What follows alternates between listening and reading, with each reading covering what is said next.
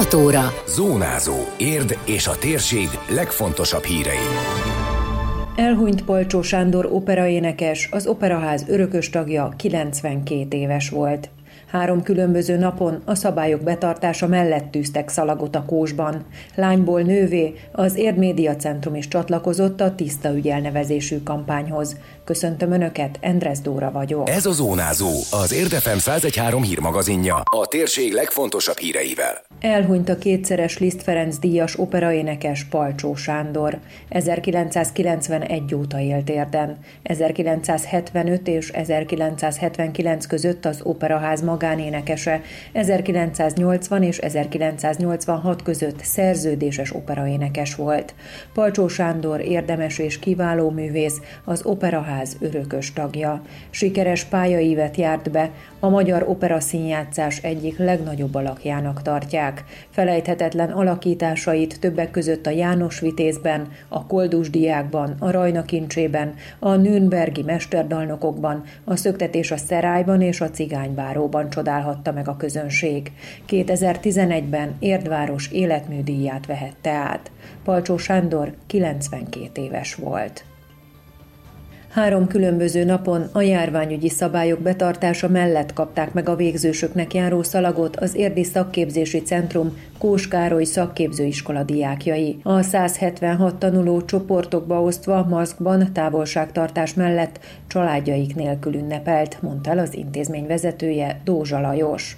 Mivel a járványügyi helyzetben az erős korlátozások alá esik, ezért a selmeci történelmi hagyományokhoz híven a szalagot azt a diákok számára eljuttatjuk. Maszkban, kellővédő távolságban, különböző időpontba berendelve a diákokat, szülőket, rokonokat kizárva, ők majd a YouTube segítségével osztozhatnak az örömben, és reménykedünk abban, hogy a most szalagot kapott diákok közül többen ismét áteshetnek majd ezen az eseményen, mert hogy a láthatóvá vált osztály technikusi osztály, tehát ők a következő évben szinte kivétel nélkül mind itt maradnak a technikus végzettség megszerzésére, és a jövő hétre behívott szakképzőiskolai régi értelemben a szakmunkás tanulóink közül pedig nagyon sokan szokták választani az érettségére felkészítő tagozatot. Reméljük, hogy 2 év múlva, amikor az ő esetükben esedékes a szalagtűzés, egy hagyományos, az inkább közelebbi rendezvényen tudjuk ezt majd megvalósítani. Szerdán 50 tanuló kapta meg az utolsó évet jelző szalagot az iskolában. Dózsa Lajos, a technikum igazgatója azt mondta, a diákok fegyelmezettek, elfogadták a helyzetet, örülnek annak is, hogy nem marad el a hagyomány, és a szalagot így is megkapták. A diákok nagyon örültek annak, hogy ahogy a tavalyi évben a ballagást el kellett hagyni, idén a szalagavatót, ha ilyen egyszerűbb módon is, és különböző szabályok betartásával mégiscsak megszervezte számukra az iskola, hiszen valljuk be, hogy az a szalag, amit ilyenkor a végzősök viselnek, egyfajta mérföldkövet jelent az ő életükben, jelzés a közösségnek, jelzés a családnak, jelzés a szűkebb és tágabb környezetnek, tehát mindenféleképpen igényelték, kerestük is a megoldást.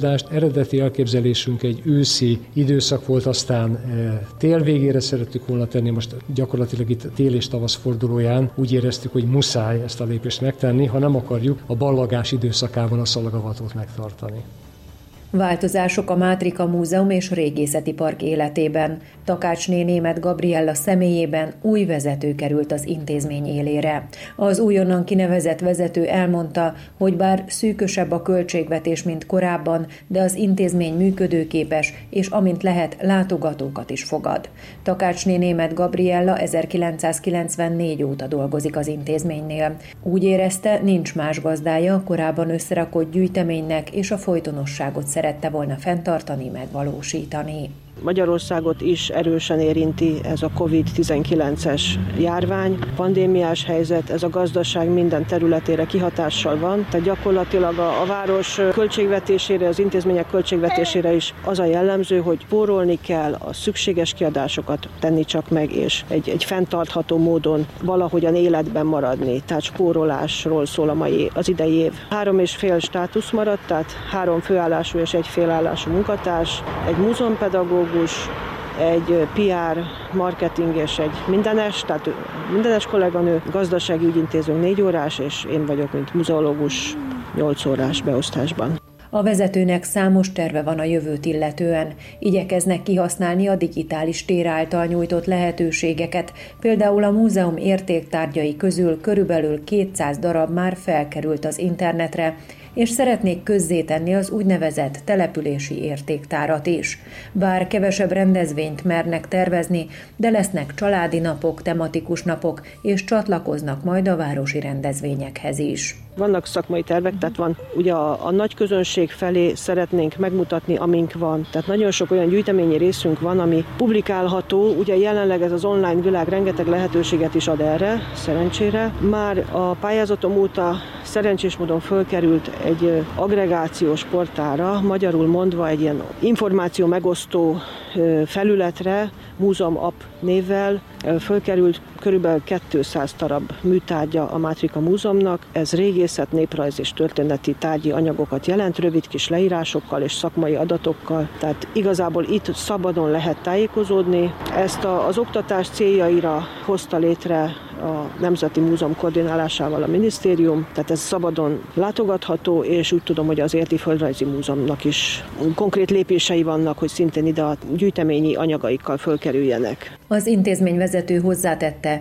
közérdekű múzeális kiállítóhelyként fognak működni a jövőben, és változik a nyitvatartás is. Mind a múzeum, mind a park heti 3 nap tart majd nyitva 4 órában, csütörtökön, pénteken és szombaton, amint erre lehetőség nyílik. Lányból nővé. A menstruációs szegénység problémakörének kezelésével foglalkozik a Magyar Vörös Kereszt országosra bővült programja, amelynek keretében 42.150 tisztasági csomagot osztanak szét az érintett rászorulók között. Az Érd Média Centrum is csatlakozott a Tiszta Ügy elnevezésű kampányhoz, amelyben a nők harmadát, a fiatal lányok 5-ét érintő problémára, a menstruációs szegénységre hívja fel a figyelmet. Mint Váradi Marian, a Lányból Nővé program koordinátora elmondta, 2018-ban döntöttek úgy, megvizsgálják, milyen formában, kiket érint a menstruációs szegénység, és azt hogyan lehet kezelni. 2 járásba mentünk el, Békés megyébe konkrétan, ahol az állami fenntartású iskolákkal próbáltunk meg kapcsolatba kerülni, és az volt a mi indítatásunk, hogy csökkentsük az ebből fakadó oktatási intézményből való hiányzást. Nyilván ezt az iskola fenntartói nagyon jó néven vették, és persze mellette a probléma kezelését. Az első pilot programunkban 800 fiút és 800 lányt értünk el. Nagyon fontosnak tartottuk, hogy a fiúknak is beszéljünk erről a problémáról, és nem csak a problémáról, hanem magáról a nőiségről, a menstruációnak a teljesen élettani voltáról, azokról a női szerepekről, ami minden férfit a születése pillanatától egész életén keresztül magával kísér. Váradi Marian beszámolt arról is, hogy a pedagógusok úgy próbálták megelőzni a problémát, hogy saját pénzükön vagy osztálypénzből vásároltak egészségügyi eszközt az arra rászoruló lányoknak. Váradi Marian azt mondta, saját méréseik szerint minden 10.-6. korú lány érintett a menstruációs szegénységben. Ezt azzal magyarázza, hogy mivel a menstruáció tabunak számít, ezért a problémát és a rászorultságot eltitkolják, pedig fontos a szerepekről és élettani folyamatokról beszélni. Vannak elmaradások, nyilván ezekben a 6. osztályokban egészen 16 éves korig, de volt olyan kislány, aki már az első gyermekét is várta az iskolapadban ülve. Tehát nagyon széles a spektrum, és hogy mennyire hiányzik ez, vagy mennyire nyilvánvaló. Az az igazság, hogy azért nem hivalkodnak vele, tehát nem szívesen beszélnek róla. A szegénység, a rászorultság az egy olyan téma, amit inkább eltitkolnak az emberek egymás elől is. Nyilván ez kívülről látszik. Látjuk azt, hogy egy gyerek mennyire ápoltan, mennyire kiegyensúlyozottan jelenik meg egy közösségben, hogy mennyire tűnik másnak a kortársaihoz. A témával bővebben az érdmost.hu oldal foglalkozik. Időjárás.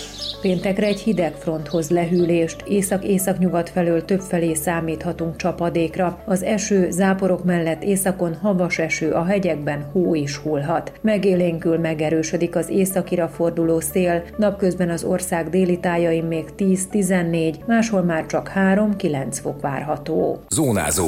Minden hétköznap az Érdefen. Készült a Médiatanács támogatásával a Magyar Média Mecenatúra program keretében.